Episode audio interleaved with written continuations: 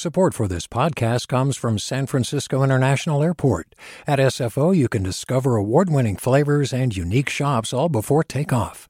Learn more about what's at SFO at flysfo.com. Hey, it's Glynn Washington from Snap Judgment. And if you love what you're hearing, and I know you love what you're hearing, please consider becoming a KQED member get special access to cool events, behind the scenes footage, and so much more. Plus, you'll sleep better at night knowing you did your part for the community you depend upon. It's in you. Please be in it. Visit donate.kqed.org slash podcasts to sign up now. That's podcast with an S. Thanks. From KQED.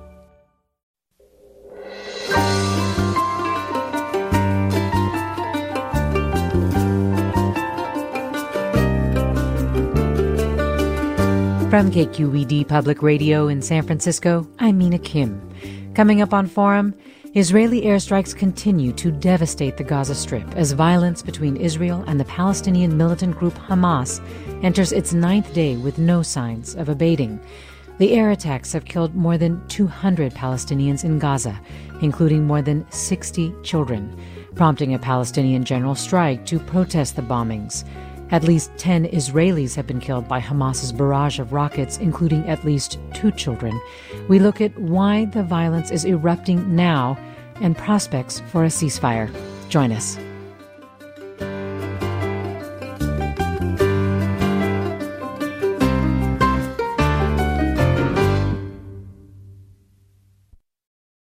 This is Forum. I'm Mina Kim. The worst Israeli Palestinian fighting in years has entered a second week, and yesterday President Biden expressed support for a ceasefire between Israel and Hamas militants on a call with Israeli Prime Minister Benjamin Netanyahu. Biden also, quote, reiterated his firm support for Israel's right to defend itself against indiscriminate rocket attacks, according to the White House, those attacks that have killed 10. Israel's offensive in Gaza has killed 212 people and injured well over a thousand. We're joined now by the Brookings Institution's Shadi Hamid. Thanks so much for joining us, Shadi Hamid. Thanks for having me. Also with us is Greg Carlstrom of The Economist. Thanks for being with us as well, Greg Carlstrom. Sure, thank you. Greg Carlstrom is Middle East correspondent for The Economist and author of How Long Will Israel Survive the Threat from Within? I understand, Greg Carlstrom, that you are in Jordan following events. This morning, we woke to the news that Palestinians across Israel, Gaza, and the West Bank joined in a general strike as Israeli air attacks on Gaza continue. Can you give us a snapshot of what's happening right now? Well, from a military perspective, what's happening between Israel and Gaza may not look like it today, given that airstrikes are continuing and rocket attacks are continuing.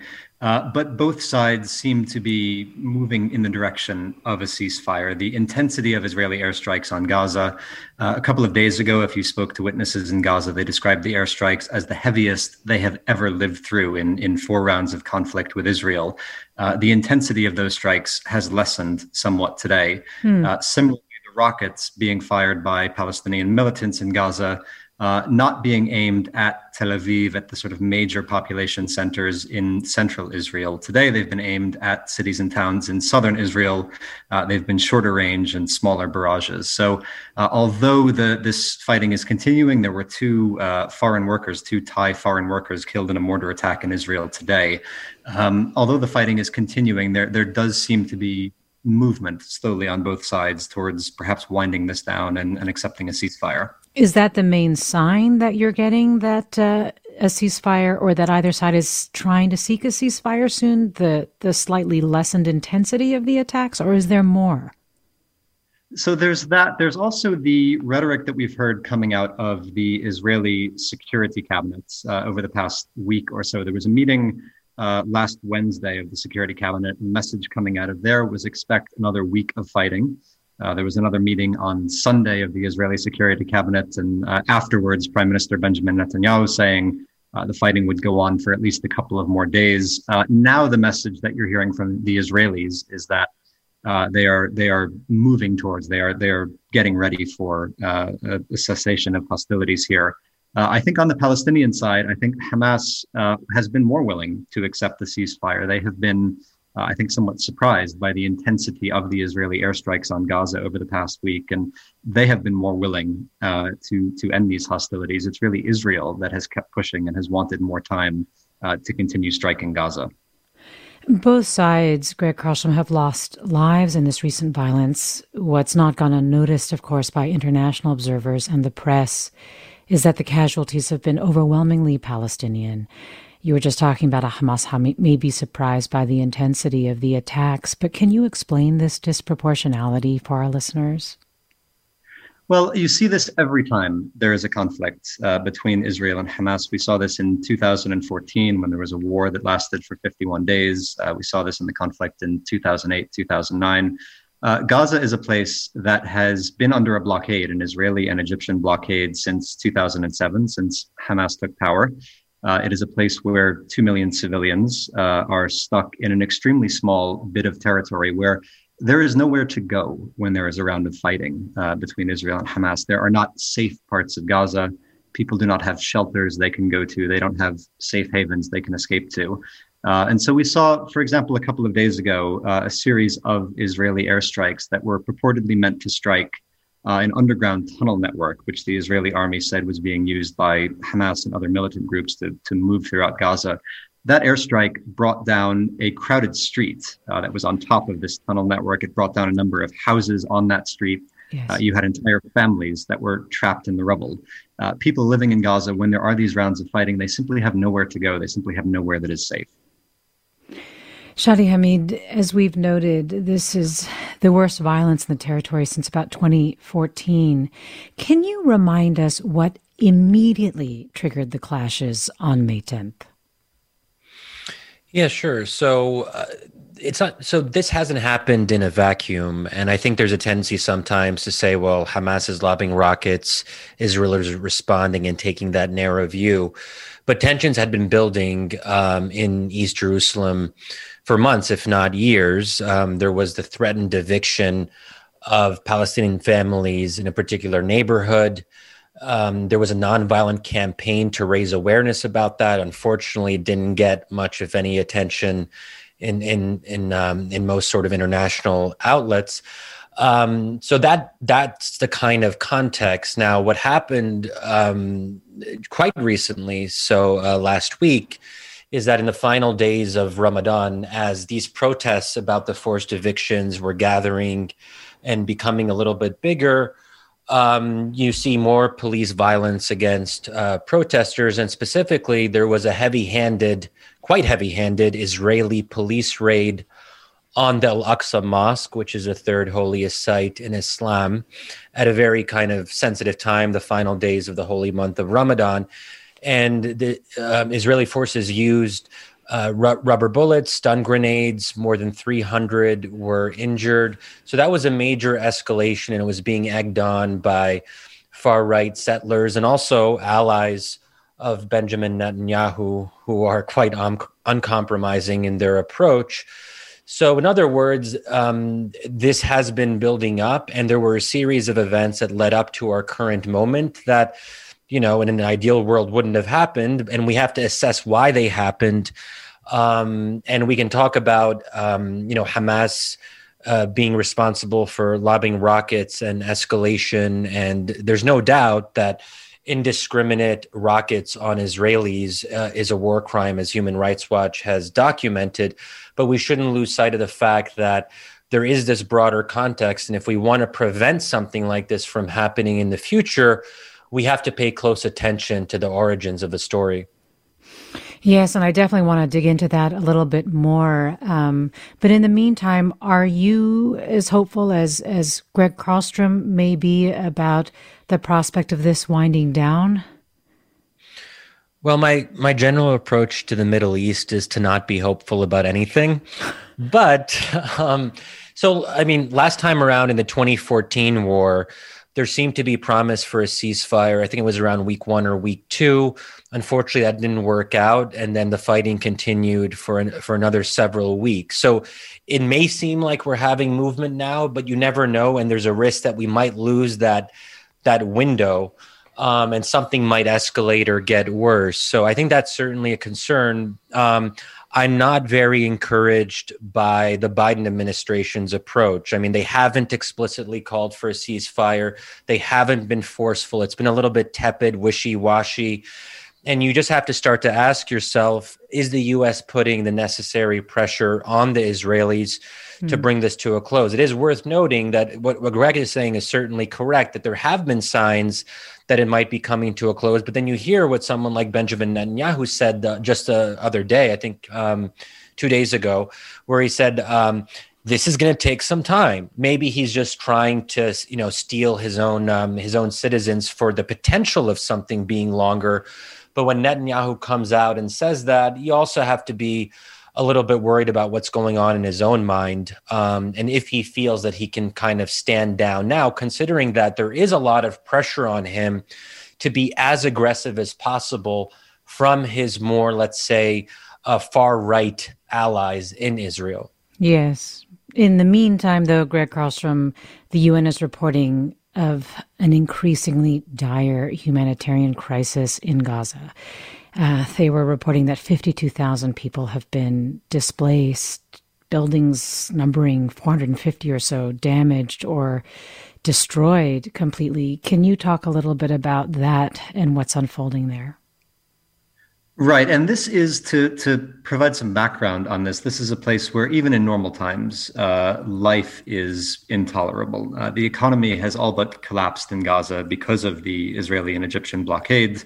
Uh, about half the population of Gaza is unemployed. Most people there rely on uh, international aid in order to survive. Uh, you might have 16 hours a day without electricity. Uh, the drinking water that comes out of your tap is contaminated with untreated sewage that is spilling into the aquifer in Gaza. Uh, it is a place where the infrastructure and the economy have all but fallen apart over the past 15 years. So, what we've seen over the past week and what we've seen uh, in, in previous conflicts between Israel and, and Hamas is this destruction makes matters worse and it takes years to be fixed if it is ever going to be fixed. I remember after the 2014 war, being in Gaza a year after, two years after, uh, and, and still coming, you know, meeting people uh, who were homeless, who had not been able to fix up their homes for lack of money, for lack of building materials. Uh, the consequences of these conflicts endure for years. And so, right, what we've seen here 52,000 people uh, have been displaced, uh, have been displaced. Uh, the electricity situation in Gaza has gotten worse because uh, the power plants are running out of fuel, which has to come across a, a crossing with Israel, which has been mostly closed for the past week. And so the electric supply is down to four or five hours a day. One of the main desalination plants that provides water uh, is offline. So these already intolerable conditions made much, much worse uh, by this fighting. Greg Carlstrom, Middle East correspondent for The Economist. Really appreciate your reporting. Thank you so much. Thank you. We're also talking with Shadi Hamid, Senior Fellow at the Brookings Institution, author of Islamic Exceptionalism How the Struggle Over Islam is Reshaping the World. You, our listeners, are with us as we're talking about the violent conflict between Israel and the Palestinian militant group Hamas, which has killed more than 200 Palestinians in Gaza and 10 Israelis. We want to know what are your questions and thoughts about what's happening. What do you want to know about why now? What context do you feel you need to understand? Give us a call at 866 733 6786 with your questions. Again, 866 733 6786. You can also get in touch on Twitter or Facebook at KQED Forum or email your questions to forum at kqed.org. More after the break. I'm Mina Kim.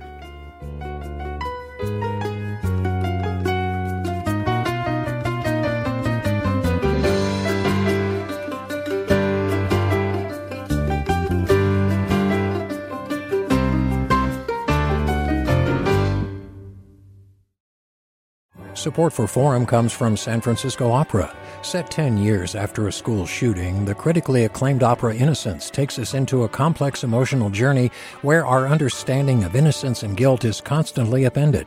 Kaija Saariaho's ethereal score collapses the past into the present as a community of survivors grapple with how to move forward. Don't miss the highly anticipated American premiere of Innocence, June 1st through 21st. Learn more at sfopera.com. You're listening to Forum. I'm Mina Kim.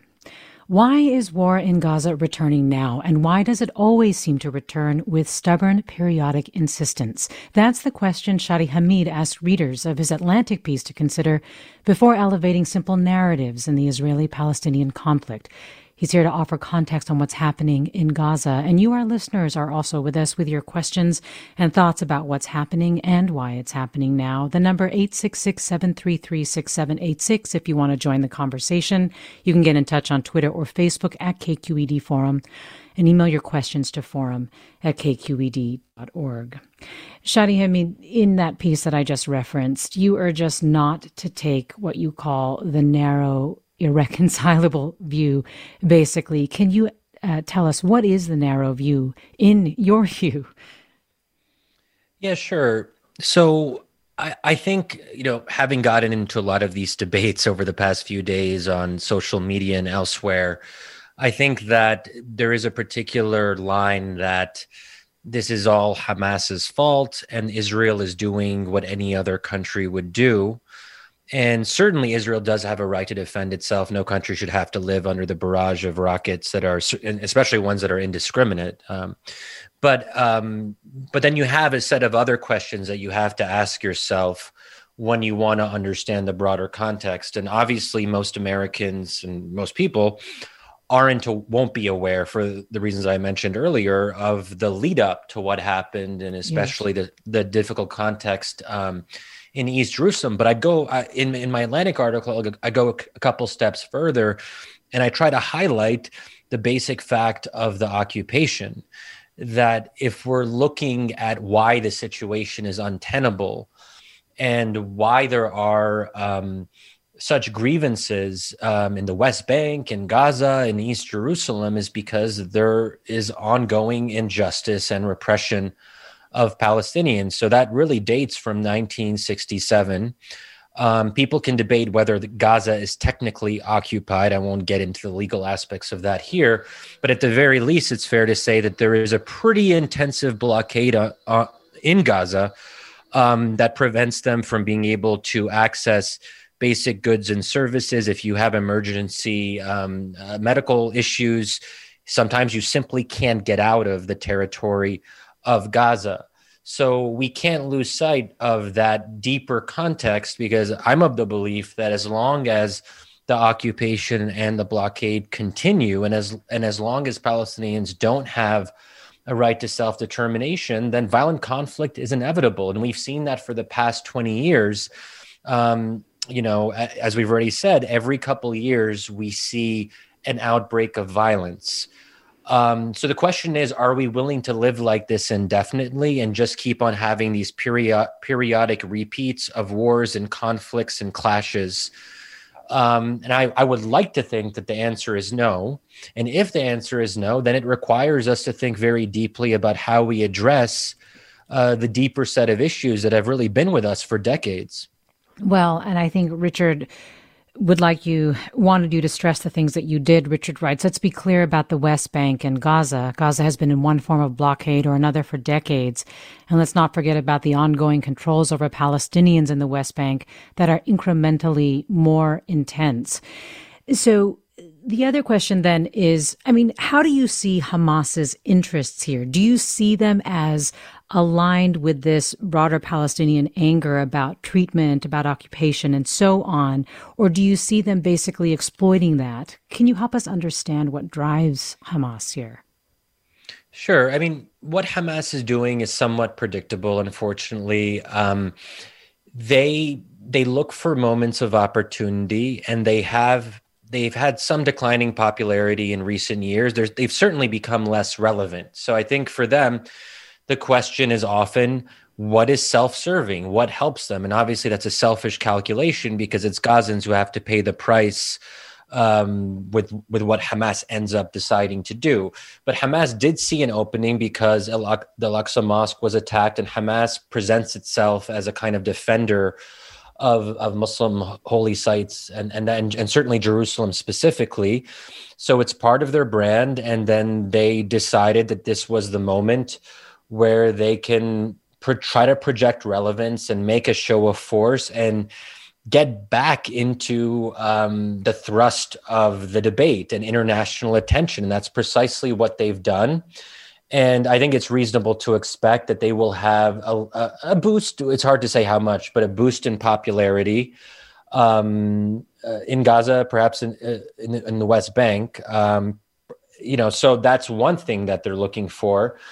And also, um, that they've benefited in the past from ceasefires since after a ceasefire there's generally an interest in at least easing the blockade a little bit. That easing does not last but this is a kind of formula that hamas has used time and time again. When its back is against the wall and it it wants it wants to matter it starts lobbing rockets uh, against israel. And again i mean um, hamas may pay some of the price in the sense that their military capabilities will be degraded, but it's ultimately um, uh, people in Gaza who have to pay the price for Ham- Hamas's um, uh, kind of cavalier self interest, where they're obviously not paying close attention to what happens to civilians because they know this is going to happen if they lob rockets at Israel. So, um, uh, but again, they benefit, they're doing it. Well, Paul writes, how is one supposed to, quote, negotiate with a designated terrorist organization whose charter denies your right to exist and calls for your total destruction? Hamas intentionally targets civilians. Israel warns occupants to evacuate before destroying a building. Until the Palestinians reject Hamas, there's no chance for a peaceful resolution to this unfortunate situation. Bill writes, some things I haven't seen in the news, how many of the Palestinian casualties were Hamas fighters, how many of the civilian casualties were caused by Hamas rockets fi- misfiring and falling short of the border. I don't know if you have that information, Shadi Hamid, but yeah. Uh, yeah, sure. Go right ahead if you do. Well, you know, on on the question of um, the civilian casualties, first of all, we do know how it's been in the past. So, in in the 2014 war, there were about uh, there were about 2,200 killed, an incredible number. About 1,500 were civilians, and that that's um, kind of internationally recognized numbers, um, and people generally accept those numbers. So it gives an indication that usually in these conflicts, a clear majority, a large majority, are in fact civilians. Now this time around, the numbers that we're seeing are more than 200 killed. We don't know how many of them are civilians, but what we do know is that more than 60 are children, um, which is a uh, more than uh, more than one quarter of the number killed. So, this narrative that Israel does whatever it can to minimize civilian casualties, I think, has to be questioned because the facts on the ground simply don't support that conclusion. Now, it, it may be true that Israel isn't, it's not as if Israeli commanders are waking up in the morning and saying, let's kill Palestinians. No, that's not what we're saying but they are making calculations where there's a certain tolerance for what they would call collateral damage, where they might say, well, here's a 14 story building with one Hamas operative that we're trying to target. And then they pretty much destroy the entire 14 story building, even though there are primarily residential apartments in that building. Now, that's a debate. Is that something that we're comfortable with as observers? Is that proportionate? I would argue that it's not proportionate, but obviously others say that, hey, if there's even a, the most minute Hamas presence there, then they're asking for it, basically. I think that's a morally problematic position to take. Um, you know, the, your first, uh, your the, the first commenter said, well, it ultimately comes down to Hamas. So a similar point. Um, and I think the problem there is that there's no scenario that I can envision where Hamas is erased from the Palestinian political scene. It is um, it is a mass movement. It's it's not particularly popular, but it does have a base of support in Gaza. It's been around for decades now. It's not clear to me how Hamas disappears. And if they are one of the um, important factions in the Palestinian scene, whether we like it or not, they're still going to be there. So I don't. I think it's a bit of a cop out sometimes to say, well, this is all about Hamas, because basically what that means is that nothing is going to change because Hamas is probably going to be there or be somewhere for for some time to come. So we can't use that as a reason to not do anything. Well, let me go to caller Carrie in San Jose. Hi, Carrie. Hi, I want to know why we're still funding the wealthy far right state of Israel given its provocations against the Palestinian people. Carrie, thanks for your question. Um, Shadi Hamid. Okay. so I Look, mean, I think it's something that yeah, a lot of people have been wondering, right? We yeah, it's it's a good question. Yes, it's a good question. It, um, so I mean, first of all, there's a long-standing relationship. It has been a close ally, so they're just a question of history. If you've been close allies with a country for a long time, it becomes harder to change the nature of the relationship. Um, I think that the, maybe the the the question that I would focus on more because I'm not necessarily here calling for ending our relationship with Israel. First of all, it's realistic. I, I, think there's also there are legitimate reasons to support um, Israel's right to exist. I mean, I think it's possible to do two things: to say Israel has a right to exist as a Jewish state, but also to condemn unequivocally Israel's disproportionate bombing in a place like Gaza. Those two are not are, shouldn't be seen as intention, right? But what I what I think we should focus on is to say how we can use our close relationship with Israel to put pressure on the Israeli government to actually observe a ceasefire. And that's one area that I've been disappointed when it comes to the Biden administration that they haven't they haven't been forceful in calling for an immediate ceasefire. On Thursday uh, last week, Biden said um, that he hasn't seen a significant overreaction from Israel, and I think it's fair to assume that that was interpreted as a green light for Israel to continue and to escalate. Um, it's not a great sign when um, you know our president is kind of sort of shrugging his shoulders and saying, "Oh, you know, that's reasonable," and not actually mentioning anything about um, Palestinian lives or showing any outward sympathy towards the Palestinians. So we give Israel more than three billion dollars uh, of, of military aid a year that gives us leverage. And I think we should use that to tell our um, Israeli counterparts look, this has been going on. It's been going on too long. The toll is getting higher. Enough is enough. That I think is what we have to be focusing on now. And it's actually our, our relationship with Israel that helps us to do that. The problem is historically, we're not great at using our leverage with Israel. There's, we've often, unfortunately, I would say, uh, um, had unquestioning support for whatever the Israeli government is doing. And I think with any ally, we should support them when they're doing things that we approve of that are in line with our values and interests. And if an ally is doing something that we think is detrimental to regional interests or our values, then we should be very clear about that with them as well. Let me thank Carrie for the question. And then this listener writes Can your guest talk about the domestic political advantage that Netanyahu gains from this conflict?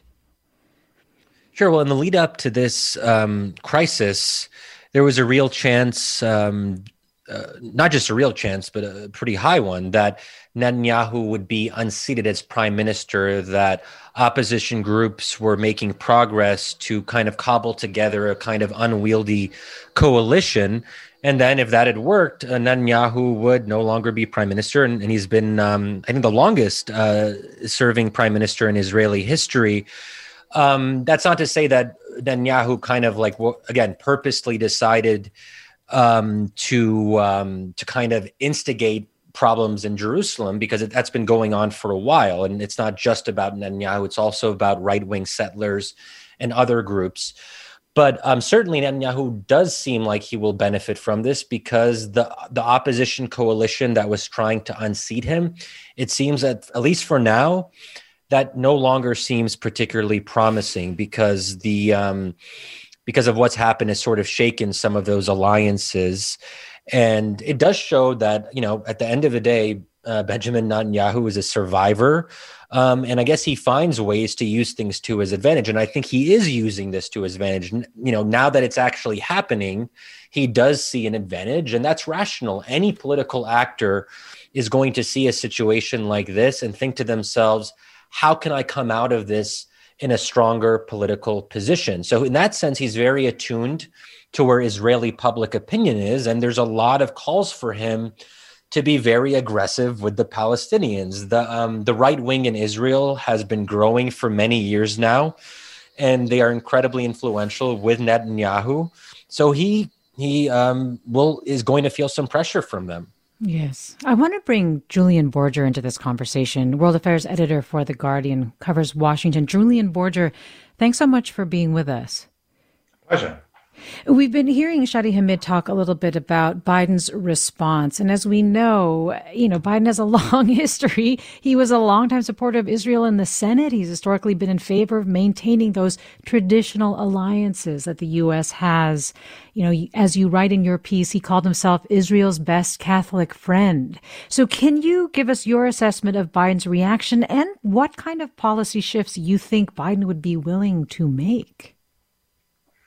Well, I think, yeah, this has really been about Biden himself and his uh, own judgment. And they have been uh, in the White House fairly impervious to pressure from the progressive wing, having initially, during the late stages of the campaign, early stages of the administration, been open to talking to the progressive wing about uh, foreign policy about the Middle East and about relations with Saudi Arabia and Israel.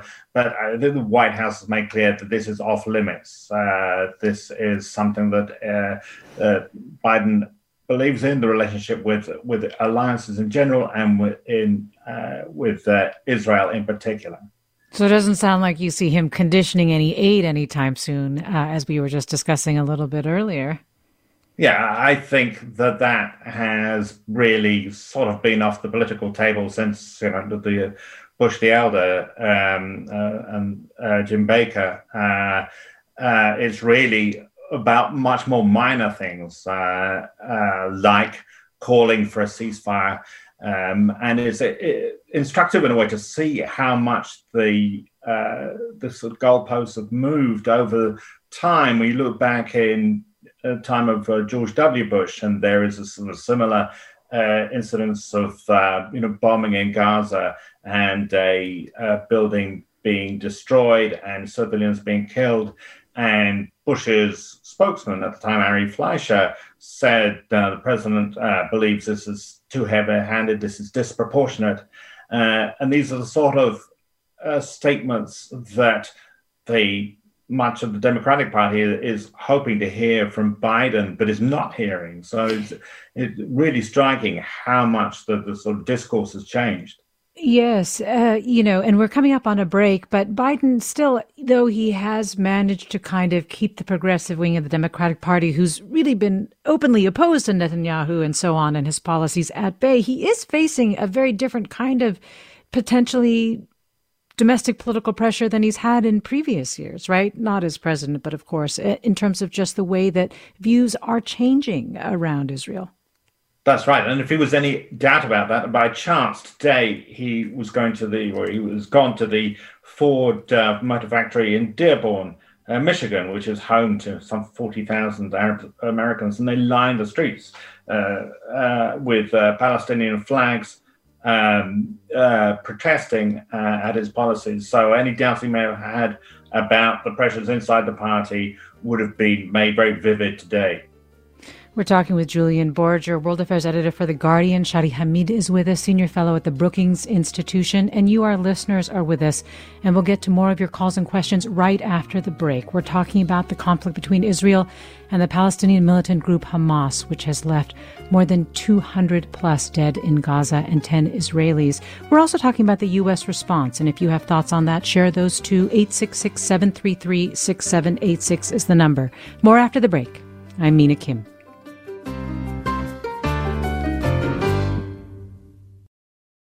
We've all got those parts of our house where the internet just won't go. Well, if you had wall to wall Wi Fi from Xfinity, you could worry less about dead spots. Because with wall to wall Wi Fi from Xfinity, you get fast speeds, reliable connection in every room, and power for all of your devices, even when everyone's online. That's wall to wall Wi Fi only with Xfinity. Restrictions apply, not available in all areas, actual speeds vary. Welcome back to Forum. I'm Mina Kim. We're talking about the worst Israeli Palestinian fighting in years that has entered its second week, and we're talking about what is behind it, why it's happening now with Shadi Hamid, senior fellow at the Brookings Institution, Julian Borger, world affairs editor at The Guardian, and also you, our listeners. You can email us your questions or comments, forum at kqed.org, post them on Twitter or Facebook at KQED Forum, or you can always call us 866 733 6786. And let me go to Colin in San Francisco now. now. Hi, Colin. Good morning. Um, is the two-state solution uh, that you know various U.S. administrations have championed effectively dead? Post 1967, it seems that the settlement policy that Israel has pursued has precluded having a viable Palestinian state.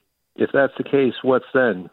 Should all the Palestinians in territories controlled by the Israeli government then have full Israeli citizenship, even if that um, threatens uh, Israel's identity as a Jewish state? Or should they uh, effectively continue to live under what they perceive to be an apartheid state?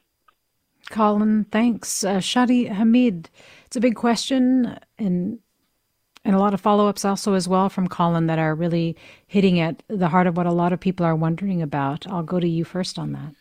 Sure. Well, I mean, I think he, I think he gets to the the fundamental problem here is that yeah. um, the two state solution becomes harder uh, by the year uh, because there is increasing settlement encroachment.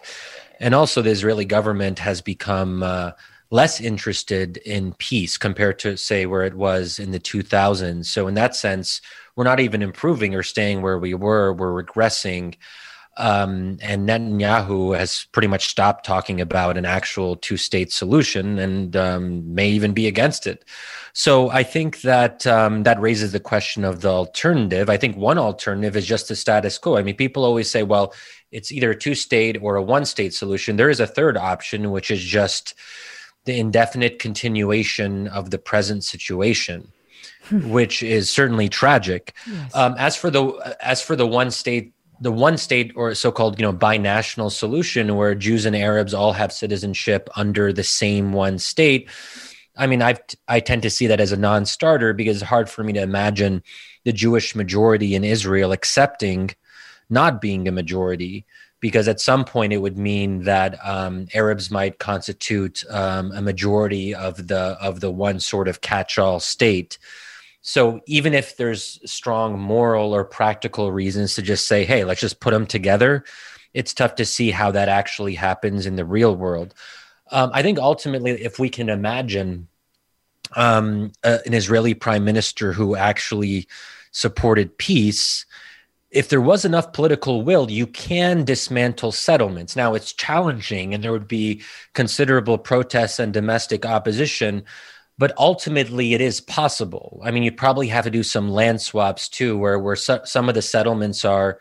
Israel would keep those parts of the West Bank, but then give other uh, give other parts um, uh, to uh, to what would be a future Palestinian state, and essentially swap in that regard. Um, so there are ways to get around some of those issues, but ultimately you need leadership to actually want that. Well, do you think this latest conflict, Shadi Hamid, indicts the strategy, for lack of a better way of, of coining it, that basically Palestinian demands for statehood need to be contained as opposed to actually trying to resolve these types of demands or resolve this type yeah. of conflict? Yeah. Yeah, so I think a lot of pe- a lot of people are comfortable with what I mentioned, the indefinite perpetuation of the status quo, and they say that um, I think from an Israeli standpoint, I mean, Israel is doing pretty good up until this um, outbreak of violence. Um, you know, there there wasn't there wasn't a, a, a, daily presence of violence that most Israelis had to deal with compared to say the 2000s where if you recall the slate of suicide bombings which made it a very a very big issue for Israeli politics the Palestinians have oftentimes become afterthoughts because they're just not registering and they're not there um, and the conflict seems very far away there was also a time when there was more exchange um, between Palestinians across the Green Line and Israelis. But now you could be an Israeli Jew who's never met a Palestinian um, from the West Bank or from Gaza. So, in that sense, um, Israel doesn't have a lot of incentives to make major compromises or concessions because it's doing pretty good. Um, in terms of its international relations, it's having stronger um, contacts with India and various European countries, building a relationship with China and Russia.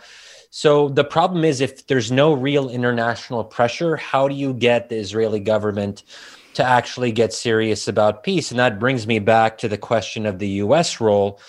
That is where the US role comes into play. Um, in terms of um, trying to put put uh, pressure not just on Israel but also on on Palestinians. But it's hard to put pressure. Like first of all, which Palestinians and what are you putting pressure on them to do? Mm. Because they don't really have much power. If we're talking about the Palestinian Authority in the West Bank, Mahmoud Abbas is president. Mahmoud Abbas doesn't have much power. He's become somewhat irrelevant in the current conflict. So it's also a question of what do you actually ask the Palestinians to do, considering they're in such a weak position? Well, that also brings us back to this immediate conflict, Julian Borger, which is, you know, we were talking about how President Biden spoke to Prime Minister Netanyahu yesterday and said that he supports a ceasefire. But, but what does that mean practically? How would one be engineered? Who would need to be involved? What would the U.S. role be? I think it's very clear from Biden's statement that this isn't something that the U.S. was going to uh, be responsible for orchestrating. This is going to be uh, the US supporting a, a, ceasefire once the parties have agreed to it.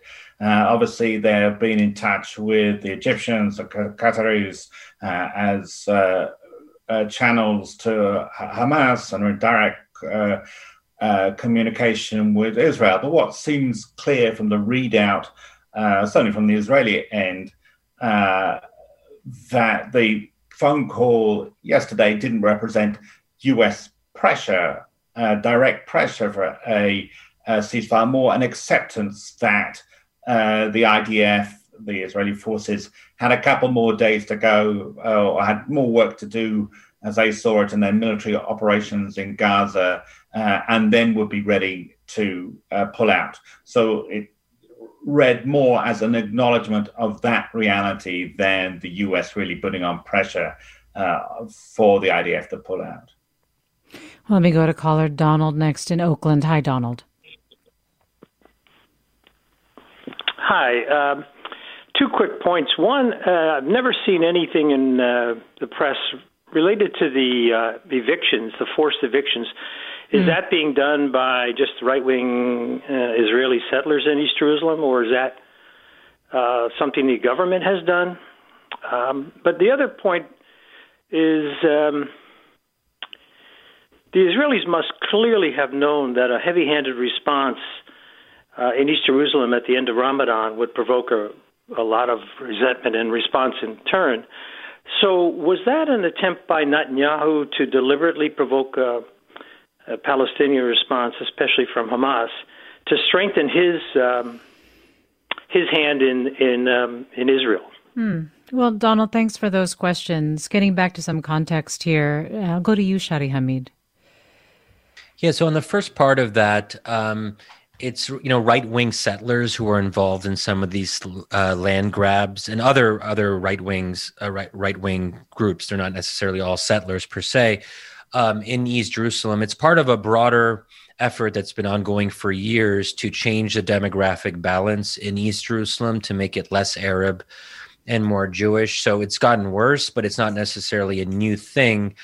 Um, you know whether the government the role of the government i think it's fair to say that the government has not opposed it and in some ways has encouraged it uh, by sort of um, you know playing footsie with some of these more problematic groups and not and not sort of trying to bring their own side in line um, ultimately these these evictions were to be you know were to be considered by the supreme court so um, there is some legal recourse, but um, unfortunately, that doesn't always work out um, in the, the, the way one might hope. Um, on the um, on on the second part is it's an interesting specul. I mean, it's hard to know what in, is in Netanyahu's heart. I mean, I think it would be he'd be uh, you know such a devious strategic mastermind if he was able to pull all of this off to save his political career and to stay in power for another few years. I mean, I just I don't think that most politicians, however skillful they are, do reach that level of strategic genius, let's say. Um, I think it would also probably be re- if it also came out that he was purposely trying to instigate something to cause a con- to cause a conflict of this nature. I think it would also be uh, quite controversial, even in, in Israel, and, and just obviously also more broadly. But um, but either way, the effect is the same, and I think that generally we can say that Netanyahu does think that he can benefit from instigating Palestinians. So even if he didn't instigate in this particular instance at the end of Ramadan, he generally does try to rile up his own base um, to benefit politically. And we see this especially the days before an election. And Israel has had um, several elections um, in the past two years, and that's been part of the issue. Is that oftentimes Netanyahu will up his anti Arab rhetoric in the days before an election because that gets his base um, motivated, and that's un- that's un- just unfortunately the way it is sometimes in democracy. Even even democracies that are functioning and vibrant, people use xenophobia to benefit in electoral terms. Julian Borger, a couple of days ago, the U.S.'s UN envoy, Linda Thomas Greenfield, surprised some policy watchers by making a statement about the ongoing conflict, where she said that the U.S. is urging Israel to avoid incitement, violent attacks, terrorist acts, as well as evictions, including in East Jerusalem. Uh, do you see her statement as indicating something more substantive in terms of a shift, or I mean, or at least maybe just something very different from the last administration. But I'm just curious what you made of that. Well, yeah, it was obviously very different from the last administration.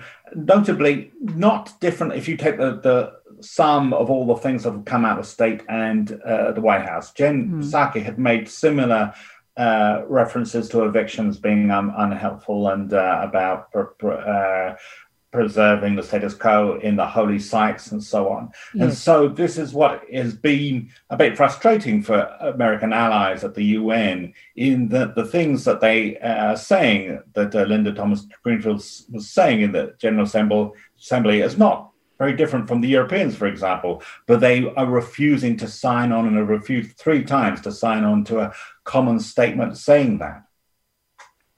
Julian Borger again is World Affairs Editor at The Guardian. Shadi Hamid is with us, Senior Fellow at the Brookings Institution, author of Islamic Exceptionalism How the Struggle Over Islam is Reshaping the World. We're talking about the violent conflict between Israel and the Palestinian militant group Hamas with you, our listeners. And I also want to let you know this is a fundraising period for many public radio stations. You're listening to Forum. I'm Mina Kim. And let me go to more calls. Let me go to Lauren in Novato. Hi, Lauren. Join us. Yes, good morning, and thank you for taking my call. Uh, I want to say that I am a Baptist. I'm a non Jew, and I have lived and worked in Israel for the U.S. government. And it is incredible that the um, Israeli military, the IDF, they get the phone numbers of people in the buildings and homes that they're going to bomb and they telephone them and tell them to get out. And that's just incredible that they go to that extreme. Now, Hamas is intentionally trying to use uh, the their own people as human shields because they put their their military infrastructure inside uh, apartment buildings and and such that there's no way Israel can completely avoid human shields. And I do know for a fact, I have been there and heard their military talking and how they try so hard to avoid uh, a human, uh, you know, non-military uh, civilian death. Lauren, I, I, thank you for sharing your experience and your perspective on that. Um, and Shadi Hamid, I don't know if you have a comment, but Leslie yeah. also writes, could you please ask your guest to provide a brief background of how Hamas is funded? Yeah, so um, the the caller, what the caller mentioned, I actually thought he was going to describe it as a negative thing because um, basically what Israel does is it texts people or, or calls them on the phone or it drops leaflets half an hour an hour before it blows blows up your home basically. I mean that's what is essentially hap- happening which is terrifying. I don't think that should be particularly reassuring to us. That that that, that ruins lives it ruins livelihoods and it destroys um, a territory and you know as we've discussed it'll take many years to rebuild so you know, I think it's a little bit odd to kind of tell Palestinians you should be grateful that you're getting a text message notifying you that your your home is about to be blown up. Um, on the um, on the point about what the IDF, the, the Israeli army, says and how they they kind of talk about how they go out of their way to minimize civilian casualties, I would just say that um, as as observers, as private citizens we should always have a bit of skepticism towards official government claims, particularly in the fog of war. And I would apply that to my own country, the US, that if the US, um, let's say, struck a wedding in Afghanistan, which has happened, or something similar to that, we as Americans should call our government to account and ask, are we actually doing enough to, to protect civilian lives? And until there's independent verification on some of these difficult cases, for example, um, when um, the building with the Associated Press was bombed, yes, um, the U.S. government has asked for evidence, credible evidence, that that was a justified target. And Tony Blinken, the Secretary of State, said that he has so far not seen credible evidence. So I think that is what we have to look for, and we have to be, um, and we have to be a, a little bit critical in our assessments of official statements and uh, we, are running out of time here, but just wanted to see if you could address Leslie's question about which country or countries are the allies or backers of Hamas. Could you give a brief yeah, point sure. about how Hamas is funded? Yeah, Hamas receives um, some level of support from Iran. Um, support from Qatar, but I, I, would say it's more in the form of um, diplomatic, diplomatic and political support, uh, where Iran does provide some military um, backing as well. Um, so those are. It has an ally in Turkey, which is sympathetic to Hamas because of some of the the kind of um, ideological links between their Islamist-leaning government and Hamas, which is obviously an Islamist organization as well. Um, but then there's also funding that goes into Gaza, which is not for Hamas per se, but is to keep Gaza running. And I think we have to make a distinction. So just because money is going into Gaza doesn't mean it's going to Hamas, the organization. I mean, the UN operates, there's food aid. I mean, uh, Gaza is. Um, overwhelmingly dependent on outside assistance and aid to even to even survive. Just if you could give a very brief answer to Darian, who wonders I absolutely support the right of Israel to exist, but what is a way to engage in productive discussions about the right of all humans in the region to exist peacefully and sustainably? We just have 10 seconds, Shadi Hamid. Well, we just have to be consistent. Everyone has the right to self determination, and everyone has the right to dignity, too. Um, and what we're seeing here, I think, is an affront to that in the case of the Palestinians. Shadi Hamid, Julian Borger, thanks to both of you for talking with us. My thanks to producer Susan Britton for today's segment. I'm Mina Kim. This is Forum. Funds for the production of Forum are provided by the members of KQED Public Radio and the Germanacos Foundation and the Generosity Foundation. Support for Forum comes from San Francisco Opera. Set 10 years after a school shooting, the critically acclaimed opera Innocence takes us into a complex emotional journey where our understanding of innocence and guilt is constantly upended. Kaija Saariaho's ethereal score collapses the past into the present as a community of survivors grapple with how to move forward. Don't miss the highly anticipated American premiere of Innocence, June 1st through 21st. Learn more at sfopera.com. We've all got those parts of our house where the internet just won't go. Well, if you had wall to wall Wi Fi from Xfinity, you could worry less about dead spots. Because with wall to wall Wi Fi from Xfinity, you get fast speeds, reliable connection in every room, and power for all of your devices, even when everyone's online. That's wall to wall Wi Fi only with Xfinity. Restrictions apply, not available in all areas, actual speeds vary all over the country. We need to improve reading in Wisconsin. Schools are changing the way they teach reading. I'm calling for a renewed focus on literacy. We have gotten this wrong in New York and all across the nation. And it's happening because of a podcast. I think your podcast has changed my life. And I'm going to share this podcast with everyone I meet. Sold a Story investigates how teaching kids to read went wrong. New episodes of Sold a Story are available now.